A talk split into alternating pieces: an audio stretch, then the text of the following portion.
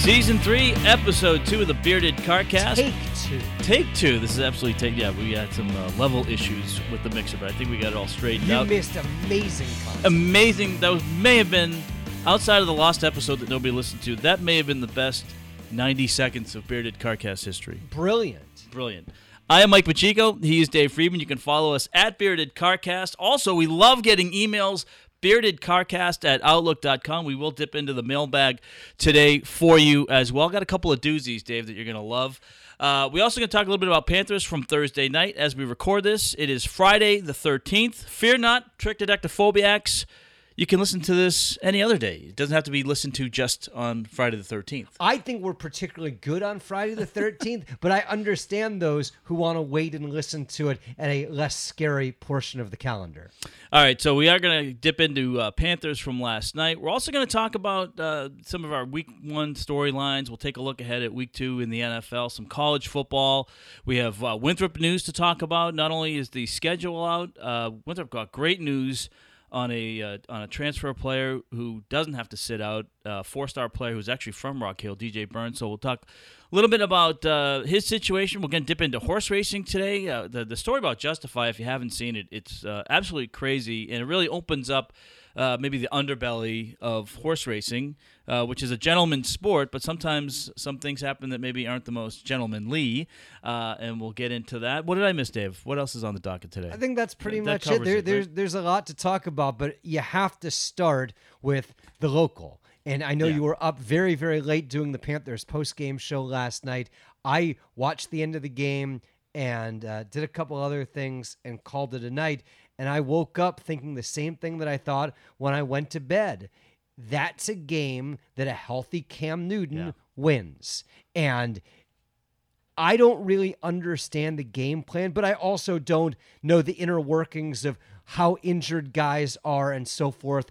The big headline from the game, I think, comes on the last meaningful play from scrimmage. It's actually a beautifully diagrammed play. And Christian McCaffrey in space, one on one, more often than not, is going to beat his defender and score, and the Panthers are going to win the game.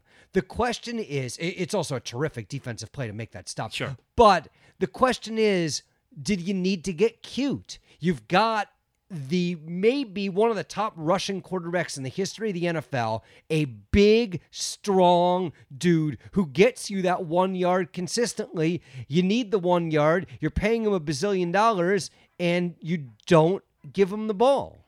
Well, the other piece to that too, on the post game show last night, um, Eugene Robinson is, is with us this year, and you know he played what like 16, 17 years in the NFL. You know, great football mind.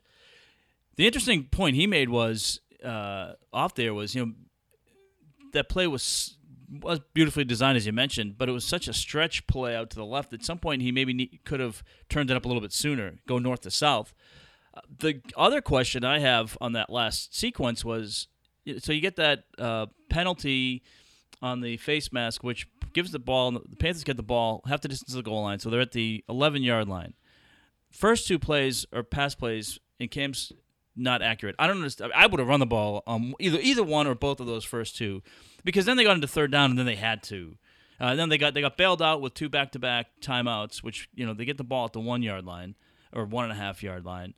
Um, this was a game, Dave. Though you know, But if you say to the Panthers in the offseason, hey, you're going to have a game, it's going to come down to a fourth down and one, and you have an opportunity to run any play in the playbook, and you happen to have the best rushing quarterback in the NFL, and you don't run him, it makes you wonder what we're missing.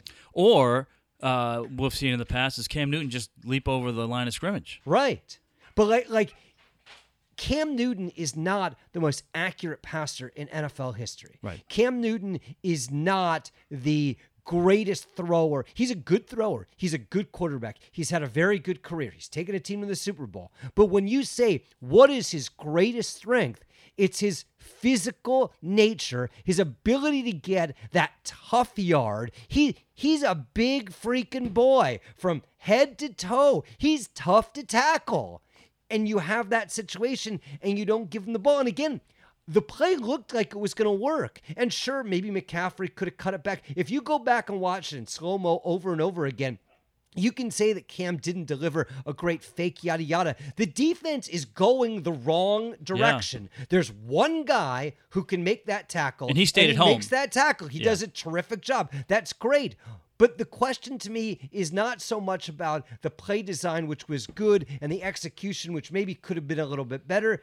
It's you've got the best fourth and one guy in the league, and he doesn't get that opportunity. Uh, if Cam Newton isn't running the ball in that situation, what's what's the point in having Cam Newton? Well, remember there was the fourth and one earlier where he he basically fumbled. Yeah, he fumbled. Uh, coming into the game, someone uh, sent this out last night on uh, on the Twitterverse. Coming into the, the game last night, before the game, Cam Newton, his last 11 fourth and one rush attempts were all first downs which makes complete sense. Yeah. He's very, very difficult to bring down in short yardage. Yeah. I mean, honestly, and talk about all of the Cam Newton stuff. That's what he does best. Yeah. He gets you the tough yard. He's so big and strong. So to, to not give him that opportunity, and then look at the game plan as a whole. They threw the ball 50 times and ran it like 20? Yeah. What? Well, you don't want to game. Well, up till now, you don't want a game where you have to rely on Cam Newton throwing 51 times. That's just not. That's just not like you said the strength. That's a game plan to lose. Well, what's interesting to me though, Dave, is the question is in, in this past off season, I was even a proponent of saying, you know, at some point Cam needs to transition into being more of a pocket passer, not eliminate the the run because that's still what his strength is. But you have to wonder with you know with his foot. Uh, and what happened with his shoulder last year, you know, and we don't know this. I mean, this is something that you you would only know if you're actually in the meeting rooms.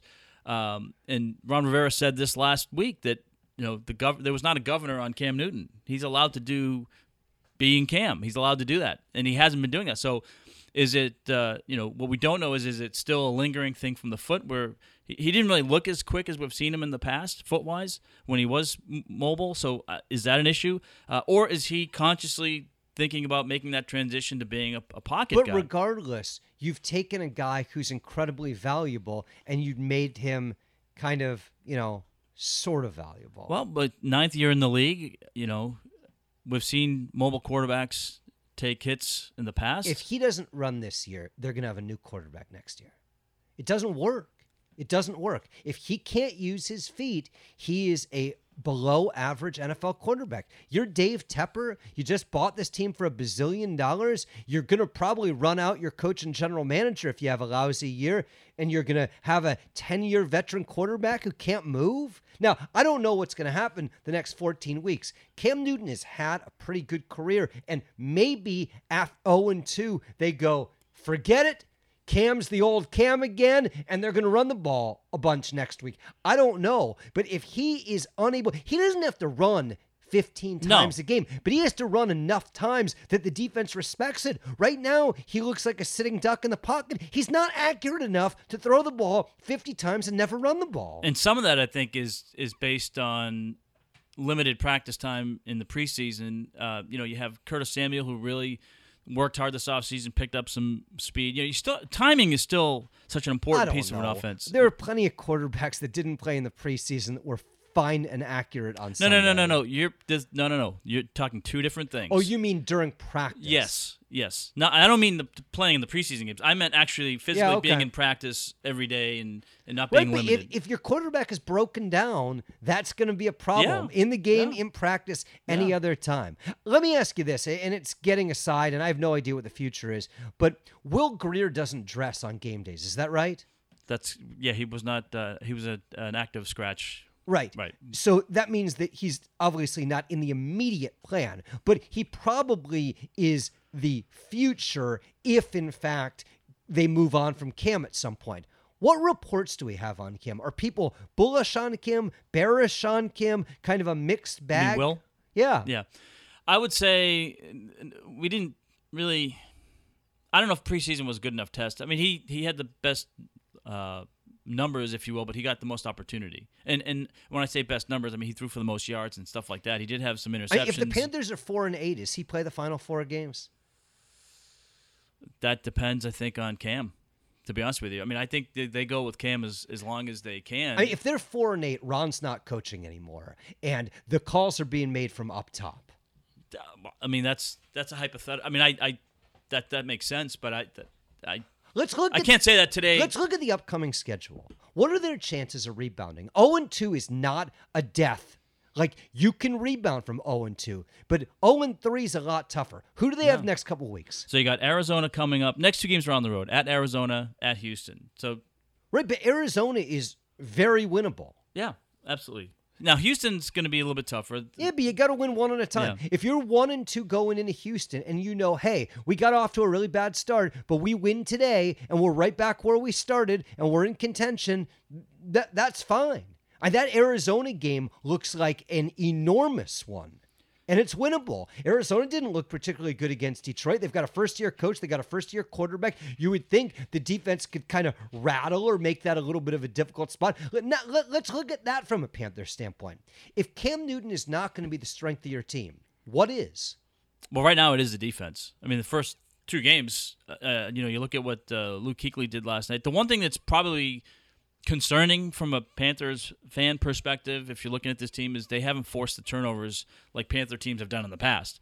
Um, but you also can't rely on your defense to score. You know, I mean, I mean, how many times have you're watching a game and you say, "Man, the only chance the Panthers have in this game is if the defense scores." And that's you know, with Cam Newton being hurt last year and in, in the game If last the night, I was thinking is that. your strength, and, and I agree with you. I mean, I, I don't know how you could look at the first two games and not suggest that the defense is the strength. If the defense is the strength, why aren't you running the ball more and keeping the defense a little bit more fresh? Like, like can you can you understand the game plan to throw 50 times and run 20? Well, I think that was dictated also on what they were what they were seeing from the Tampa Bay defense. But And- that's just smart. Like if you got a quarterback who's not particularly accurate and is no longer mobile, Right. you're going to say, "Oh, go ahead and throw the ball." Like like you have to say, "We're running the ball. Well, we are but the- dedicated to yeah, running and the, the, and the plan last night was from Tampa Bay's perspective was they said Cam's going to beat us with his arm in this game. Absolutely. Yeah. But but But the, and that's what they're going to get until they can prove otherwise. A hundred percent. But Christian McCaffrey is one of the most valuable offensive weapons in the league. So whether it's throwing him one yard passes or shovel passes or running him on reverse or giving him a dive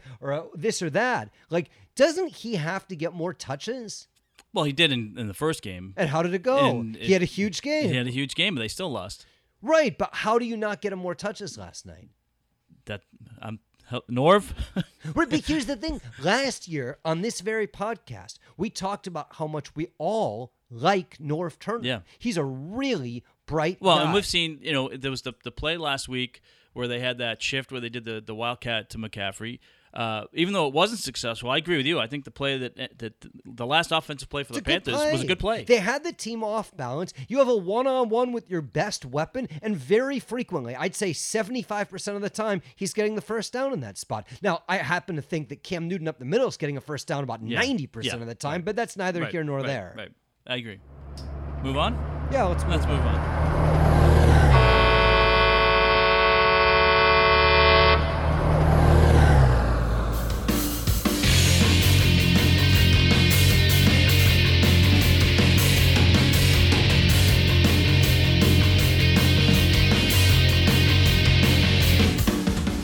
Well, I guess go from NFL to NFL, right?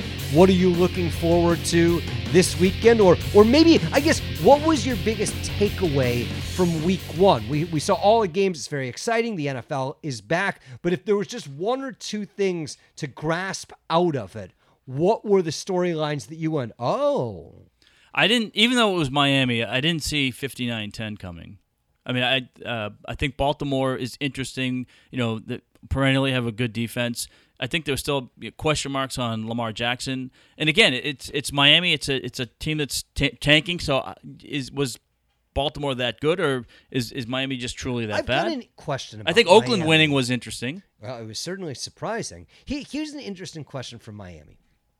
So they were able to get two No, we have to dis- disclaim that you're a Dolphins fan. Yeah, I'm kind of a pseudo Dolphins. Not anymore? fan. Well, I mean, I, I've cheered for the Dolphins most of my life, but like, if you cheer for a team that's tanking, there's really no reason to watch the games. No. right? Like, like if you if your team is trying to lose and they're trying to accumulate draft picks and they're they're not putting their best players on the field, like why would you waste your time watching that? So like I support the plan because a plan is good. I don't know if it's going to be a workable plan, mm-hmm. but like I- I'm not going to watch. I'm not going to waste my time doing that.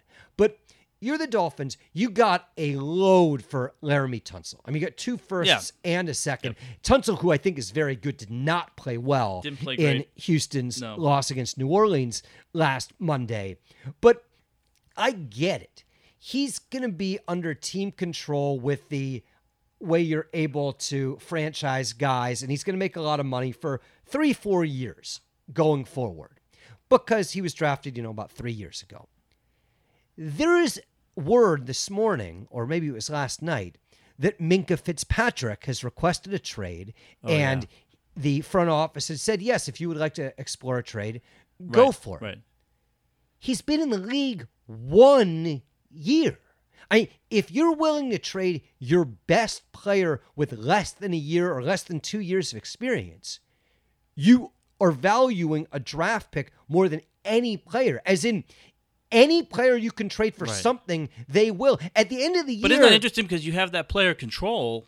Well, that's it. Like the the only players that should be of value to them are really, really young, young yeah. really talented players. Minkah Fitzpatrick started the entire yeah. season yeah. last year. He was a top 15 draft pick. Yeah. He had a good year, and they're willing to trade him for a first round draft pick. It doesn't appear they need to trade more guys to get the first right, pick. It right. looks like they're in plenty good shape of achieving that. But if they're willing just to trade everybody, they're going to be the Orlando Apollos at the end of the year. They're, they're going to have no one. They're going to trade every available asset. But like if you trade Minkah Fitzpatrick and you get what you want, which apparently is a first round draft pick, aren't you a year from now just trying to draft Minkah Fitzpatrick again? I guess right. you just you just tip the time scale back two years, so it's another couple of years of an affordable asset. Like they, we've seen teams do this before, but it appears that they are trying to tear everything that's not bolted down. Yeah is is going to go. I mean, if you thought they were bad against Baltimore in week 1 with some of their pretty good players, if they're all gone in week 6, what are they going to be the back end of the season? Yeah. And, you know, I mean, it's ter- it's like buying oceanfront property with a really nice house and then tearing it down to put up like a McMansion. I mean, right, and I liked the Josh Rosen trade yeah. because if Josh Rosen is only a backup quarterback at the amount you're paying him, he's still a really good yeah. deal. But if Josh Rosen plays, whether he's good or bad, how can you possibly assess him when you're playing with a skeleton roster? Yeah. I mean, like he's he's been put in a bad situation for a second consecutive year. Also, NFL topics from Week One.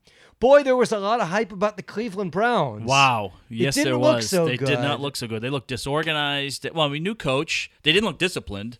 I mean, what they have like three or four personal foul penalties. I mean, they yeah.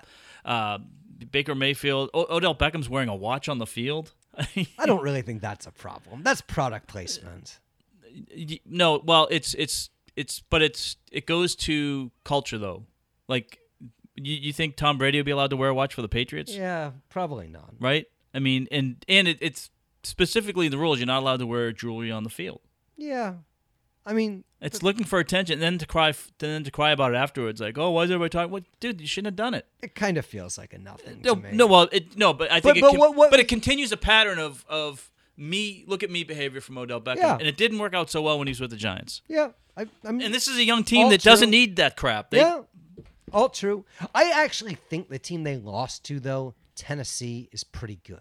Well, and they're well coached. Yeah, like I, I think Tennessee and Indianapolis this week is a really yeah. fun game. I think both of those teams are pretty good. What else are you looking forward to this week? Are there any matchups you're especially interested in? All right, so you're probably going to say, why are you interested in two 0 1 teams matching up? One is I want to see Houston uh, and how they bounce back from a really tough a game they should have won. They, they they basically had that game won, and then they went into a prevent defense, and Drew Brees just shredded them to get into field goal position and, and kick the field goal.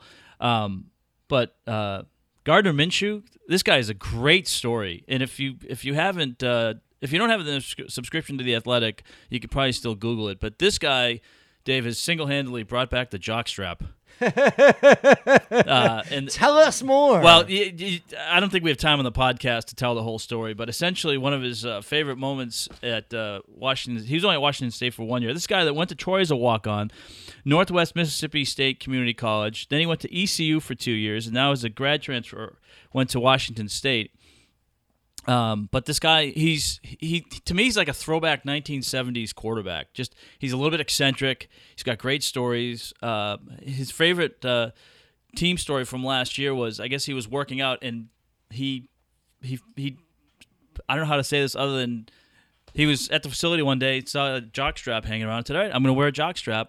And then uh, at a team function later uh, in the summer, uh, he was late to a pool party, so he just stripped down to his jockstrap, jumped off the diving board, went into the pool with all his buddies, and they got video of him. So that's that's one of his like calling card stories now. Is and there's your leader. And there's your leader.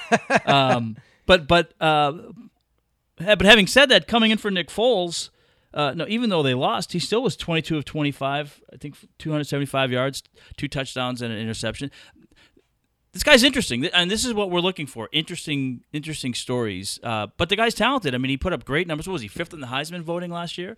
Um, for for for a team in Jacksonville that really thought that you know they had the answer in Nick Foles, at least maybe bridging for a couple years and and then allowing uh, Minshew to come along. But um, so that that game I think has some interesting two teams zero oh and one. You don't want to start zero and two. No, you don't so. want to start zero and two. But but also teams that. Uh, both had signs of progress coming into the season. Yeah, or at least and, thoughts and, of. And Houston was better than I expected on on yeah. Monday night. I, I think they played in an awfully tough environment against a pretty good team, and it took a 58 yard field yeah. goal to beat them yeah. at the buzzer. I mean, that's they they, they played pretty well. Um, Rams in New Orleans rematch oh, of yeah, last year's Absolutely. NFC right. title game.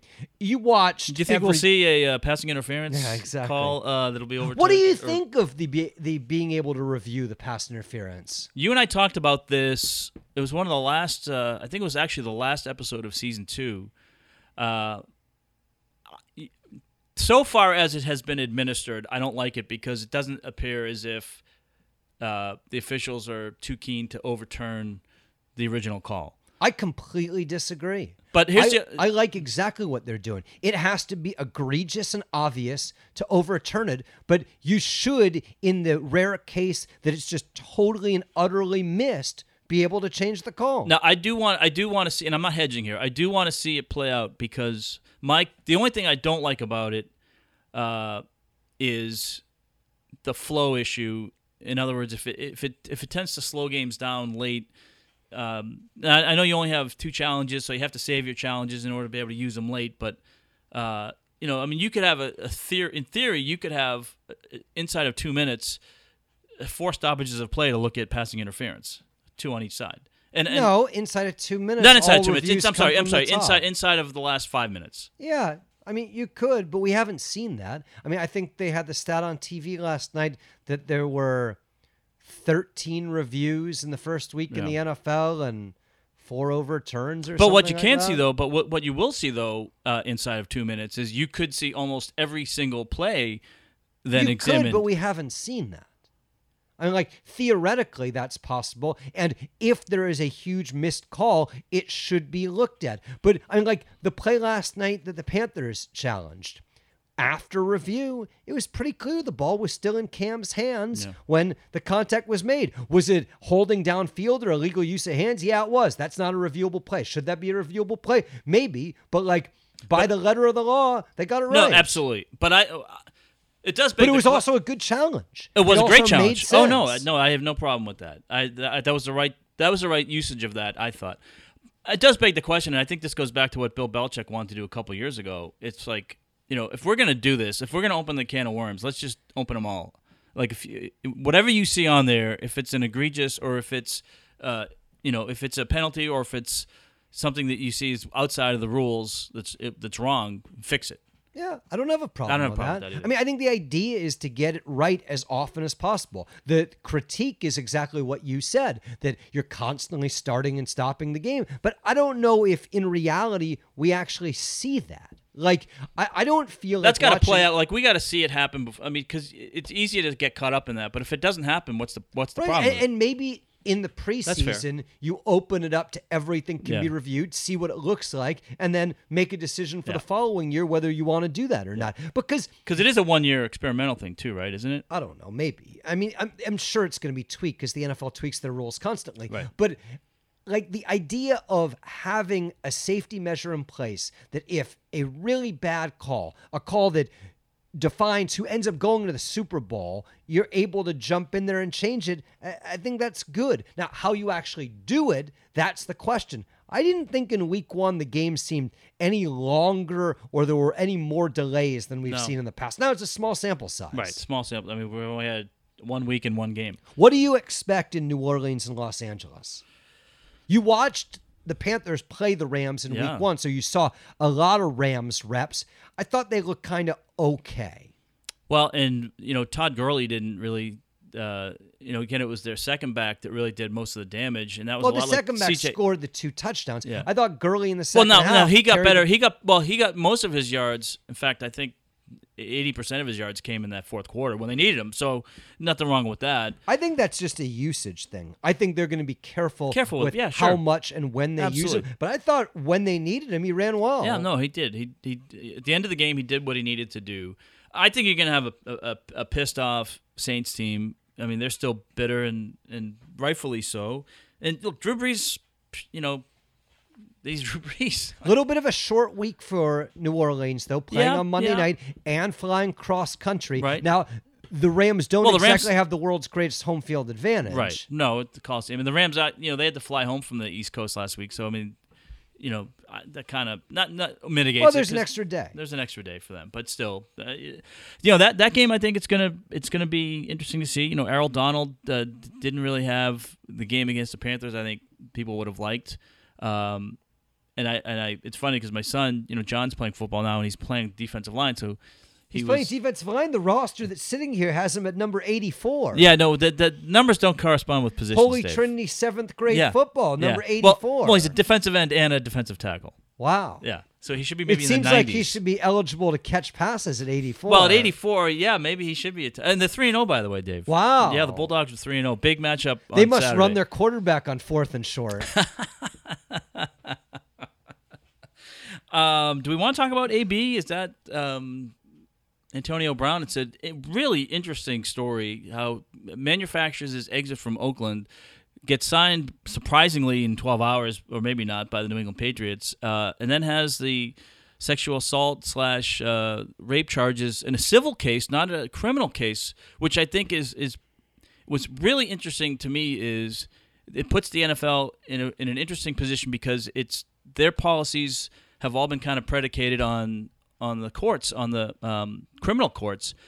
This is a civil case, and you know there there are some people that are that are saying uh, you know he should be suspended immediately. There there are other people that are saying well you know it, it you know he he's you know awarded uh, his due process. Maybe not the worst thing in the world if the Patriots were to come out and, and this is Friday. Uh, you know as we tape this, this hasn't happened, but maybe it's not the worst thing in the world for the Patriots to say you know he's just started with us on Monday.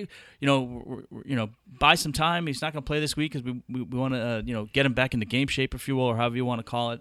Um, but it's just, uh, it's I mean, the weird thing about it thing. is, and I, I don't know what happened in Oakland. I certainly don't know what happened with the trainer, but the Patriots don't need him for about six, eight weeks. Yeah. Their upcoming schedule is garbage. They can go five and one or six and zero without him. So, what would they lose by kind of putting him in the corner and saying we'll let due process play out and going forward from there? I mean, they look pretty good last week without him. They play Miami this week. I think they play the Jets and Buffalo. I mean, they they don't play a 500 team until about midway through the season. I, I was and to talk about things that were takeaways from week one. I did not expect the Patriots offense to be that powerful without. I mean, just because you figure what they've lost. I mean, you know, Gronkowski a big part of that offense, but Phillip Dorsett stepped in. I mean, I knew Sony Michel was going to be Sony Michel. I mean, he's I thought their defense looked better than their offense. their defense.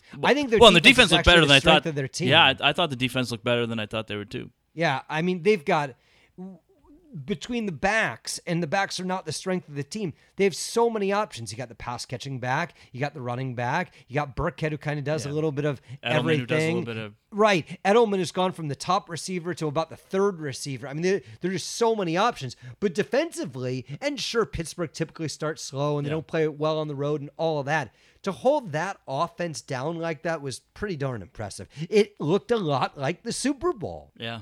I mean, that's what people, I don't know that they forget about, but you think of the Patriots and you think of Tom Brady in very recent times. The defense is winning games for them. Let's not forget it also kind of corresponds with Bill Belichick giving the keys to the castle to Josh McDaniel, letting him run the offense, and Belichick spending most of his time on defense. Oh, what do you know? All of a sudden, it's the best defense in the NFL. I mean, that guy is the biggest difference maker in the league. And yeah, you can say what you want about him. There have been about four different books written about him.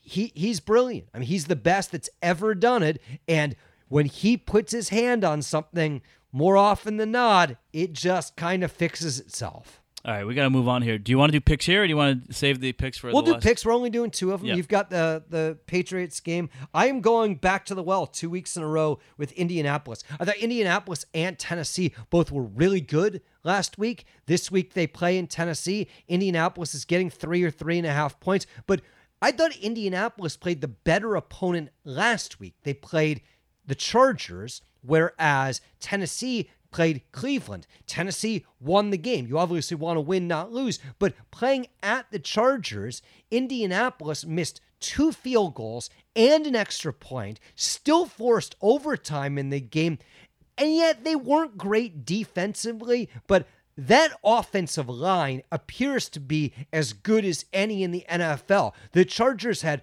no pass rush. They couldn't stop the run. And that's a Chargers team that we think is a top five or eight team in the league. I think Indy's offense is going to be very tough to stop because the quarterback is good enough. You have to respect him just a little bit. The running game looks excellent. When you've got a good offensive line, Boy, does that help out. Ask the Philadelphia Eagles. That's how they won the Super Bowl two years ago with a backup quarterback, but a line that just wouldn't let anyone by. Now, you're also known as Super Dave on the Damon Amendolara show, the DA show on CBS Sports Radio. Uh, you know, you were on fire after week one. How did week two go? Not well.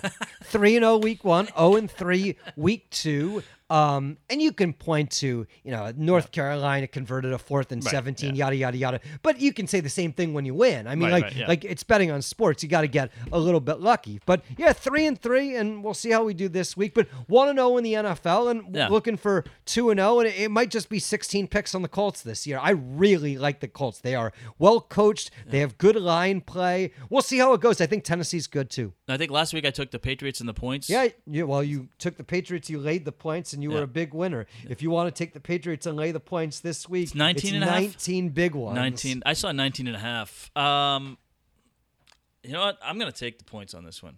Patriots and the. You're gonna or- lay. I'm going to lay the points. Yeah. Okay. Yeah. So the Patriots. You think the Patriots will win by three touchdowns? I think they will. Don't right. you? Um, no. You but, don't?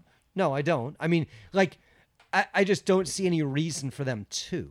Like, they're going to win. They're going to win easily. But why will Tom Brady play in the second half? Remember, the coach of the Patriot, the coach of the Dolphins, is like theoretically a friend of Bill Belichick. He was on the staff last year. Why would they bother embarrassing him? I don't think they're going to try and embarrass him. But uh, historically, Tom Brady does not play well against the Dolphins. I think that you look at week one and our our tendency is to be very biased by what we see in week one. And in week one, the Patriots looked like a Super Bowl champ and the Dolphins looked like an 0 and 16 team. And I think the truth is probably somewhat closer to the Yeah, but you know Dolphins are more like a 3 and you 13 know what, though? team. The Patriots are more like a 13 and 3 team. And Yeah, it's but here's, just here's an I know, I know, number of I understand what you're saying, but in this is what Tom Brady's 20th season, 2021st season, whatever. I can't, I can't recall a lot of times, even when they've had teams up big, that they've pulled Brady early in a game. So I, I don't know that I would agree with saying that they're going to lay off in the second half. Generally, teams that are more than two touchdown favorites don't cover. I mean, I don't know what the exact Yeah. number No, is, I- but I- I 55 or 60% I of get the that, time. but- I, I, I'm looking at it purely from a percentages standpoint. It's just an incredible number of points. If the score of the game is uh, 30 to 10 with five minutes to go, and the Patriots are playing prevent defense. Dolphins can go down the field and kick a field goal. And Well, and I will, and I will admit, my my I generally do not like uh, laying that many points. Uh, this is maybe an overreaction to, to week one on both sides on how well the Patriots played. If the Patriots want to win by 40, they, They can. probably Yeah, will. yeah, they can. I just don't know like how geeked up. Like, you think they were pretty fired up playing the Steelers in week absolutely, one? absolutely. But I also think that's but that's I, I, the reason why I think they're going to come out and, and play hard is I just again I just historically Miami gives them fits, and I, I think they just You can also argue that the Patriot backups are better than the Dolphin Yeah. starters, and when the backups are in the game, they're going to gain yards and they're going to score points.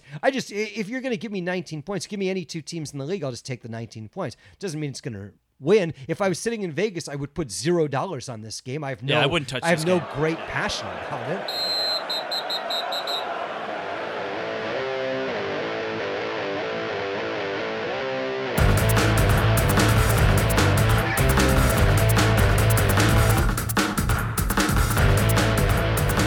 Speaking of putting money on sports, Justify.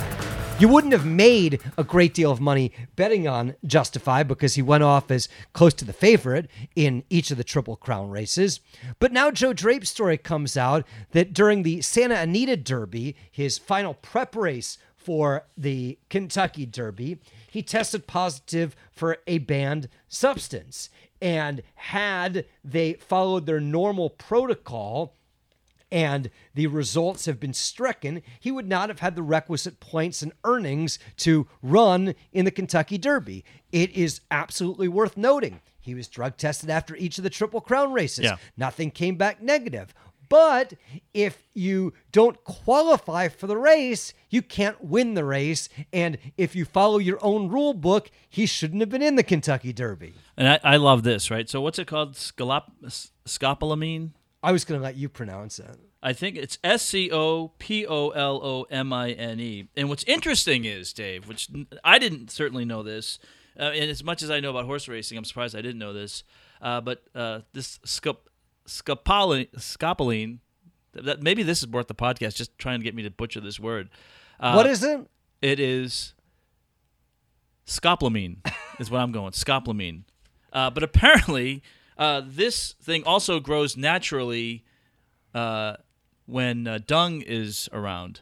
So the the cockamamie, I shouldn't say cockamamie, the allegedly cockamamie scheme uh, or, or excuse was that uh, this was cross contaminated with his food, with Justify's food, and that's how the drug test came up as a positive. This is FIFA's bidding process. This is the corrupt IOC. This is deflate. Well, the guy on the the guy on the the horse board has an interest in uh, one of Yeah. Baffert's horses. horse racing is Well, it's poorly insular, run. right? I mean, it's very- many many sports are poorly run. In the end, though, how many black guys can you have? The sport of horse racing, which I love and adore and grew up with. They need the classic commissioner. You know how people keep saying Jay Bilas should run the NCAA? Yeah. Maybe Jay Bilas would like to run horse racing. But a lot of people that run horse racing uh, are also it, it, it'd be like uh, it, it'd be like the the owners of the NFL being the commissioners. which is what they are. Well, They- no, well, well, well Bud Selig was the commissioner of baseball right, and owned right, the Brewers. right, right. Yeah, I mean, like a lot of these sports are very poorly run, and that's one of them. One of the big differences is we're talking about animals that don't make decisions for themselves. Right. So the well-being of someone who can't speak up is in play. Bad stuff happens in horse racing. Bad stuff happens a lot of places. The doping scandals and the Right. corruption. And, and the horses have no say in what gets put in their bodies. Right. I mean, in the end, there should be a commissioner or a regulator of everything, but th- there's no commissioner of uh, tax fraud either. Right. I mean, like people able to do things on the margins will do things on the margins. Well, and then what they did is then then after the fact they then downgraded the penalty for scopolamine. yeah, which well. looks like a cover up. yeah. Yeah, I mean, it, it's a mess. And, and whether Justify would have won the Santa Anita Derby without that drug, no one is ever going to know. But you could make the, the the argument that it was a semi well orchestrated cover up in the sense of they waited three weeks before they even revealed the results of the test to Baffert, and then by and then by the time and then he was allowed to, uh, under the I, guess rules, if you will, uh, he was allowed to ask for a second test to Which to- is reasonable. reasonable. No, no. Well, and the, the insinuation in all this is uh, is also not that the the owner or the the owners in this case, because he's kind of run by a syndicate. like, Well, the a bunch of China Horse Group owns Yeah. the um, but it's not so much that there was something nefarious done on behalf of Bob Baffert and the owners, uh, but this started with actions created by the, the horse racing board and, and, Right. and how they Yeah, I mean, if it's if it's clear cut and simple, you enforce your own rules. You throw out the result of the Santa Anita Derby. You move on with the Triple Crown without Justify. But they kind of wink, wink, nod, nod. Yeah, maybe it's only a minor thing. Yeah, maybe it's not this. And by the time they had an opportunity to do something, it was not too late because they could have done something a few days before the Derby. But once he won the Derby, at that point, But it's a little bit. I mean, it's analogous a little bit to baseball. I mean, it's like wink, wink, nudge, nudge. We're going to look the other way because we want Barry Bonds and we want Sammy Sosa and we want our stars to perform. Right. Right. But none of it is good. Like in No. the end, everyone looks stupid. If you have rules, enforce the rules. If you don't want to have the rules, get rid of them. It's the neighborhood play in baseball, which we finally have gotten rid of thanks to instant replay. Yeah. Right? Like, well, he was near second base, so the force out counts. Why have the rule? If you're not going to enforce the rule, don't have it. Like hockey decided they didn't want the two line pass anymore. So they just got rid of it. Right. The rules either need to be enforced or not enforced. If they're a bad rule, get rid of the rule. Horse racing saw had a rule in place, maybe a good one, maybe not a good one. Maybe the way they go about uh, enforcing the penalty is right or wrong. But in this case, without consulting anybody else, they just changed the rule. That doesn't work.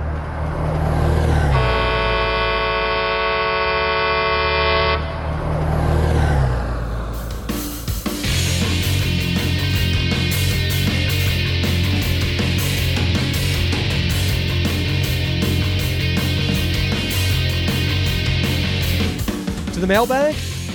This is the Bearded Carcast with Dave Freeman. I am Mike Pacheco. Send us an email at Bearded Carcast, and you can also follow us on Twitter at Bearded Carcast.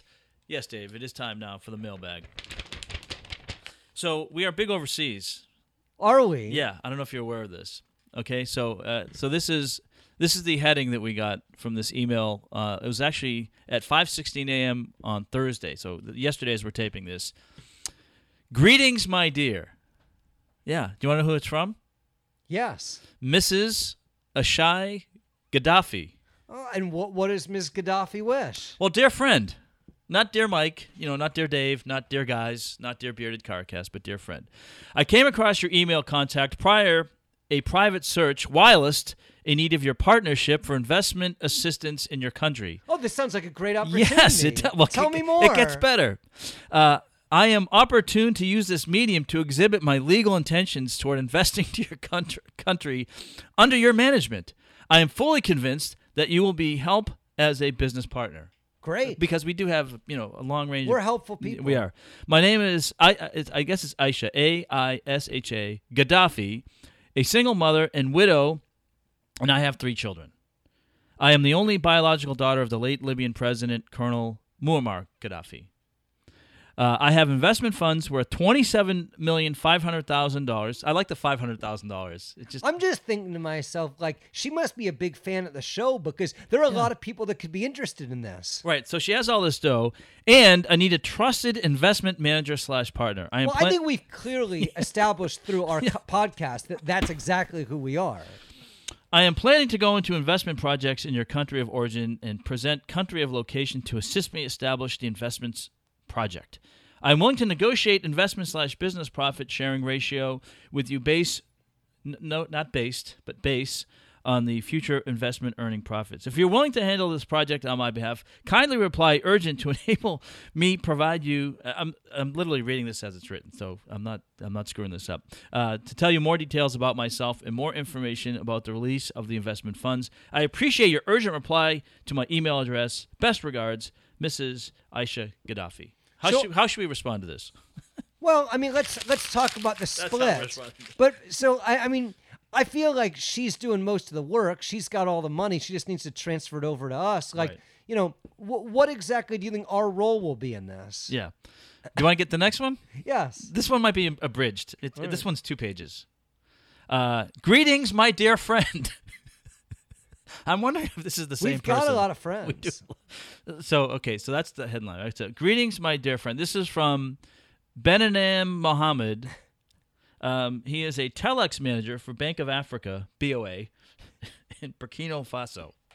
Wow, this is a long email. You printed this out and it's like a page and a half. I might only get through the first paragraph, but it, maybe we should post this somewhere because I just, I, I, if you haven't guessed, I love these. They're so ridiculous, but I love them. Before I introduce myself, I wish to inform you that this letter is not a hoax mail, and I urge you to th- to treat it serious. This is not a hoax podcast It's- either. no, it's not. This letter must come to you as a big surprise. but it's only a day that people meet and become great friends and business partners.